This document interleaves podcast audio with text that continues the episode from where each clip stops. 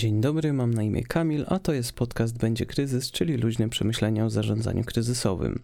W poprzednim odcinku miało być trochę teorii, wyszło trochę więcej i trochę dłużej niż chciałem, więc w tym odcinku tylko i wyłącznie praktyka, żeby nie zanudzić. Teraz przejdźmy do meritum odcinka, czyli kryzysu związanego z wykryciem benzenu w wodzie mineralnej marki Perrier. Jest rok tysiąc dziewięćset dziewięćdziesiąty. Perrier jest znaną i modną marką butelkowanej wody mineralnej. Za produkcję odpowiedzialna jest francuska firma Source Perrier. Woda jest czerpana ze źródła Vergèze we Francji i tu przepraszam za moją wymowę, znam ją tylko z internetu. Wracając, w materiałach prasowych z tysiąc dziewięćset osiemdziesiątego siódmego roku firma podkreśla wyjątkowość wody czerpanej z tego właśnie źródła ze względu na niską zawartość minerałów, w szczególności sodu, oraz naturalny sposób, w jaki woda nasyca się C O dwa przenikającym porowatą skałę wulkaniczną. W U S A, gdzie będzie miał miejsce początek kryzysu, za dystrybucję marki Perrier odpowiedzialna była firma córka Source Perrier, czyli Perrier Group of America, którą dalej dla uproszczenia będę nazywał P G A. Przed wybuchem kryzysu P G A była liderem sprzedaży na rynku amerykańskim. Sama marka Perrier miała piętnaście procent udziału w rynku. Oprócz swojej flagowej marki, która była uznawana za ekskluzywną i była sprzedawana do hoteli, restauracji oraz barów, P G A posiadała również dziewięć innych marek wody butelkowanej dostępnych na rynku masowym. Dzięki temu w sumie kontrolowała dwadzieścia cztery procent rynku wody mineralnej w U S A. Jak to często bywa w przypadku kryzysów, o powstaniu tego kryzysu zarządził przypadek. dziewiątego lutego tysiąc dziewięćset dziewięćdziesiątego roku pojawiły się informacje, że laboratorium w Charlotte w południowej Karolinie znalazło w butelkach z wodą Perrier ślady benzenu, czyli substancji rakotwórczej pochodzącej z ropy naftowej. Laboratorium to tak wysoce ceniło wodę Perrier, że wykorzystywało ją jako porównawczą próbę kontrolną w procesie kontrolowania jakości wody pitnej dostarczanej w wodociągach.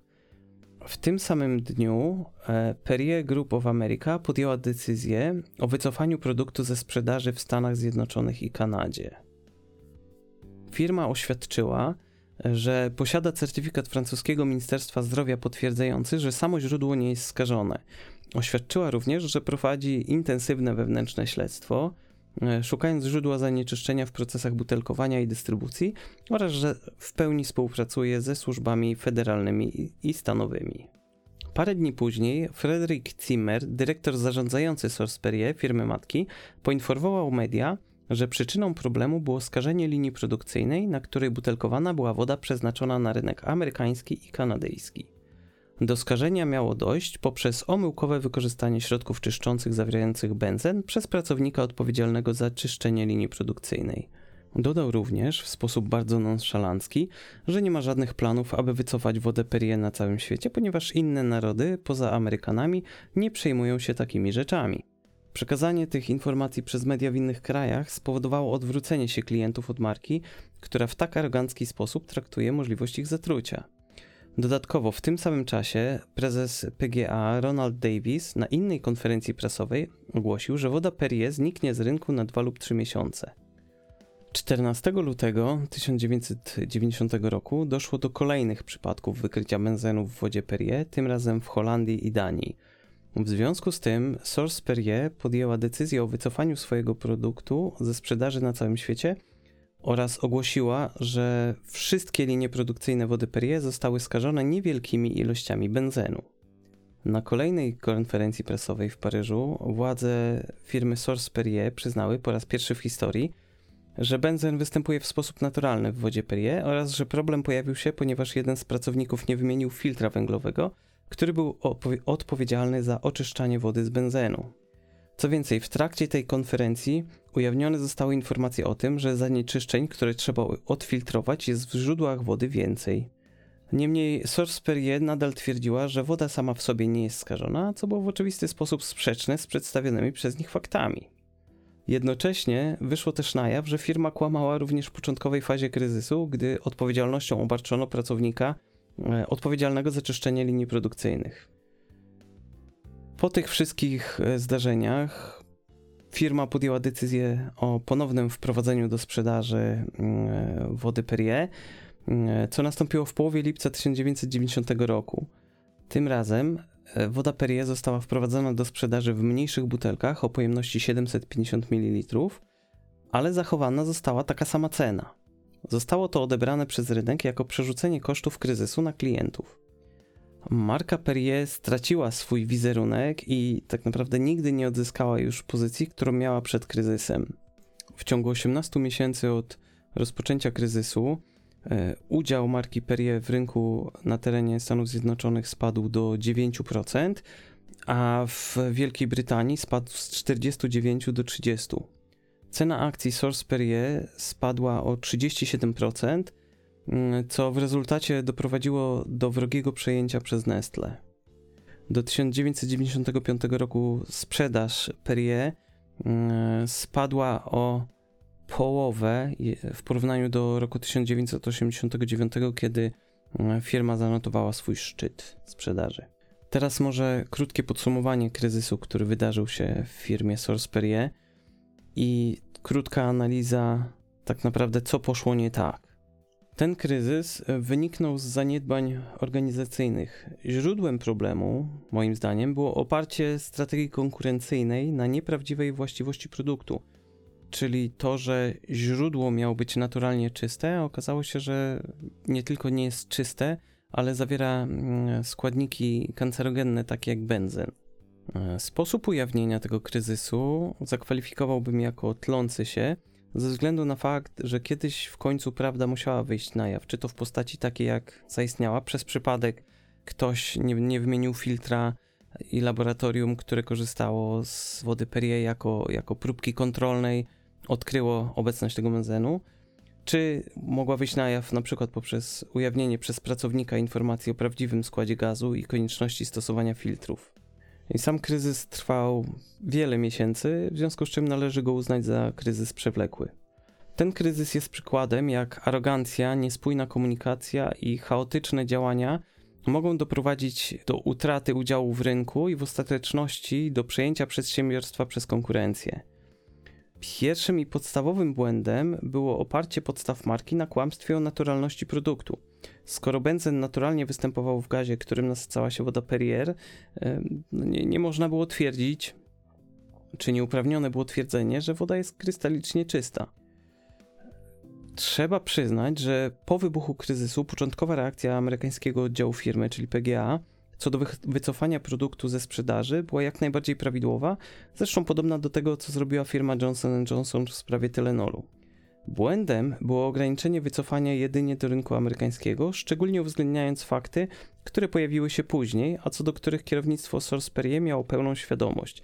Benzen był naturalnym składnikiem wody, który trzeba było odfiltrować.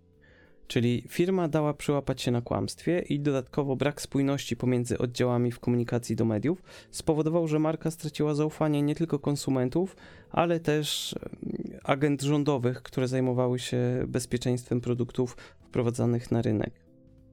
Utrata zaufania była pogłębiona również arogancją i butą kierownictwa firmy, która potraktowała swoich klientów w sposób no, bardzo lekceważący. Ta buta objawiła się również poprzez fakt, że kierownictwo było tak pewne pozycji marki Perrier, że pięciomiesięczna nieobecność produktu na rynku nie była traktowana w ogóle jako jakiekolwiek zagrożenie. I to wszystko złożyło się w kombinację, przez którą marka Perrier nigdy nie odbudowała swojej dominującej pozycji rynkowej.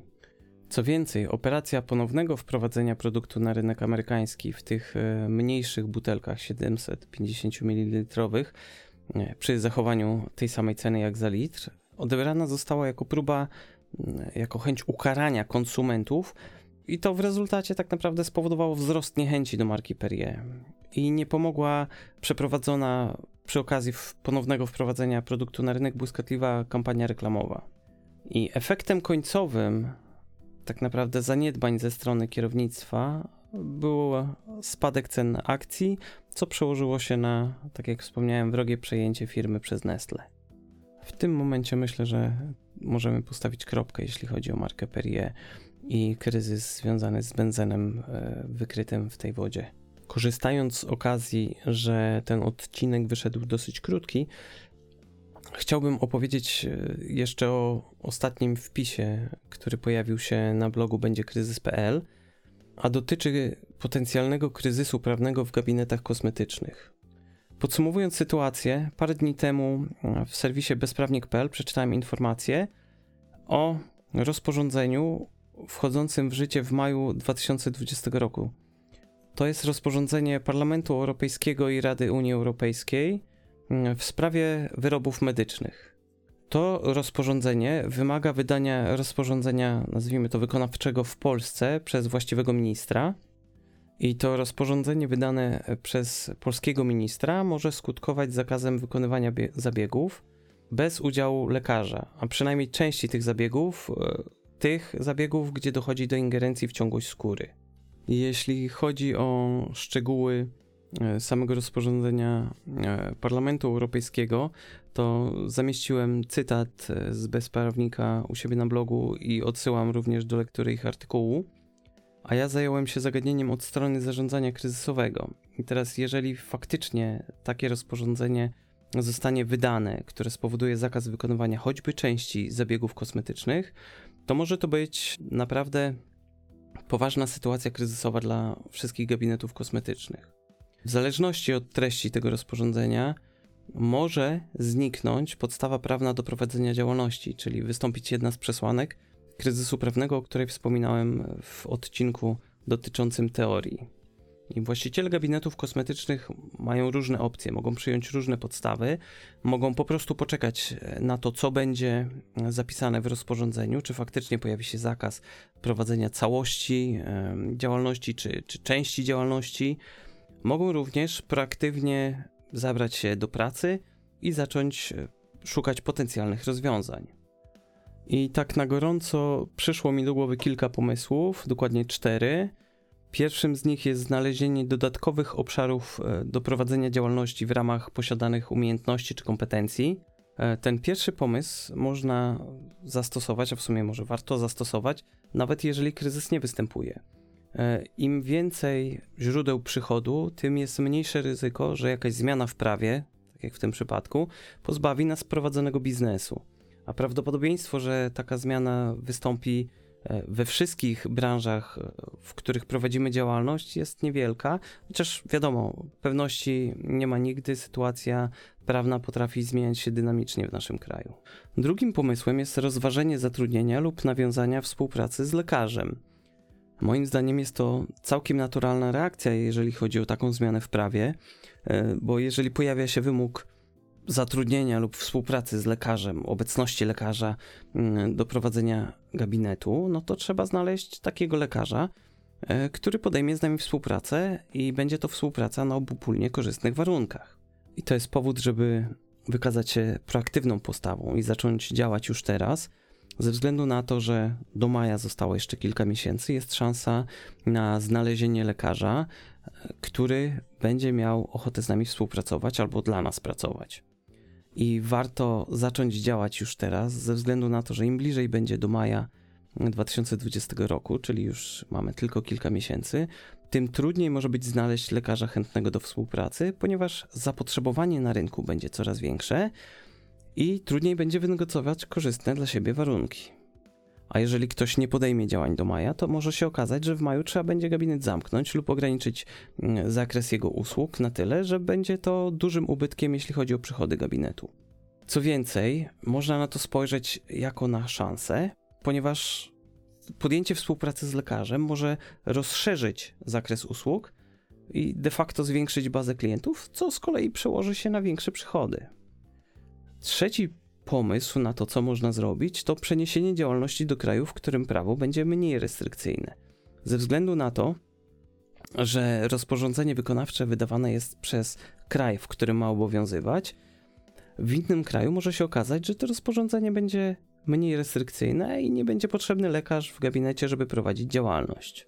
Oczywiście ta opcja może wydawać się ekstremalna, żeby przenosić do innego kraju, ale tak naprawdę dopóki jesteśmy w Unii Europejskiej, w której mamy gwarantowaną swobodę przepływu osób i przepływu usług, może być łatwiejsza w realizacji niż to się wydaje. Oczywiście Wszystko zależy od woli właściciela, uwarunkowań rodzinnych, pracowników itd., itd. Jednak mimo wszystko taka opcja istnieje. Co więcej, ponownie taka opcja może okazać się szansą, ponieważ w innym kraju może się udać znaleźć zdecydowanie lepsze warunki do prowadzenia biznesu, może znaleźć się inna klientela, większa powiedzmy baza klientów niż w obecnym miejscu prowadzenia działalności, czyli koniec końców będzie to prowadziło do rozwoju naszego biznesu. Ostatnią opcją, taką w sumie trochę kata- katastroficzną, jest rozważenie zamknięcia biznesu i znalezienia sobie zupełnie nowego zajęcia. I to już może wydawać się bardzo, bardzo ekstremalne, ale koniec końców znowu może okazać się, że to będzie jedyne wyjście, jeżeli będziemy zwlekali i zmiana prawa zastanie nas bezczynnych. Można również oczywiście spojrzeć na to tak, że sprzedajemy nasz gabinet, nasz biznes jakiejś chętnej osobie, na przykład lekarzowi, i uzyskane środki sobie wykorzystamy na inwestycje w zupełnie nowy biznes. Taki biznes, który może się okazać bezpieczniejszy z punktu widzenia zmian w prawie i na przykład bardziej zyskowny od obecnego. Pozytywem tej ostatniej opcji może być jeszcze to, że zmieniając zajęcie damy sobie szansę na rozwój. Tak? Zawsze warto się rozwijać, zawsze warto się dokształcać i może warto to zrobić w zupełnie innej branży. Podejrzewam, że gdyby przeanalizować już konkretne, bardzo konkretne przypadki poszczególnych gabinetów, mogłoby się okazać, że tych możliwości zareagowania na ten kryzys jest o wiele więcej. Bardzo dużo przecież zależy od indywidualnej sytuacji danego właściciela, kompetencji jego pracowników, kompetencji samego właściciela i dlatego w sytuacji różnych gabinetów no, mogą pojawić się zupełnie różne scenariusze opanowania tego kryzysu. Gabinety mogą mieć różne problemy z zareagowaniem na taki kryzys, chociażby ze względu na to, w jakiej lokalizacji się znajdują. Inne problemy będą miały gabinety na terenach słabo zaludnionych, inne problemy będą miały gabinety na terenach typowo miejskich, w dużych miastach, gdzie, gdzie zaludnienie jest gęste, gdzie klientów tych gabinetów jest bardzo dużo. Każdy z przedstawionych wariantów, z przedstawionych opcji może doprowadzić do tego, że będzie można uzyskać dodatkowe korzyści, czyli to prowadzi do, do mojej ulubionej tezy, do mojego ulubionego podejścia do zarządzania kryzysowego, czyli praktycznie każdy kryzys może być dla nas szansą. I tą optymistyczną myślą chciałbym zakończyć. Dziękuję bardzo za uwagę i do usłyszenia w kolejnym odcinku.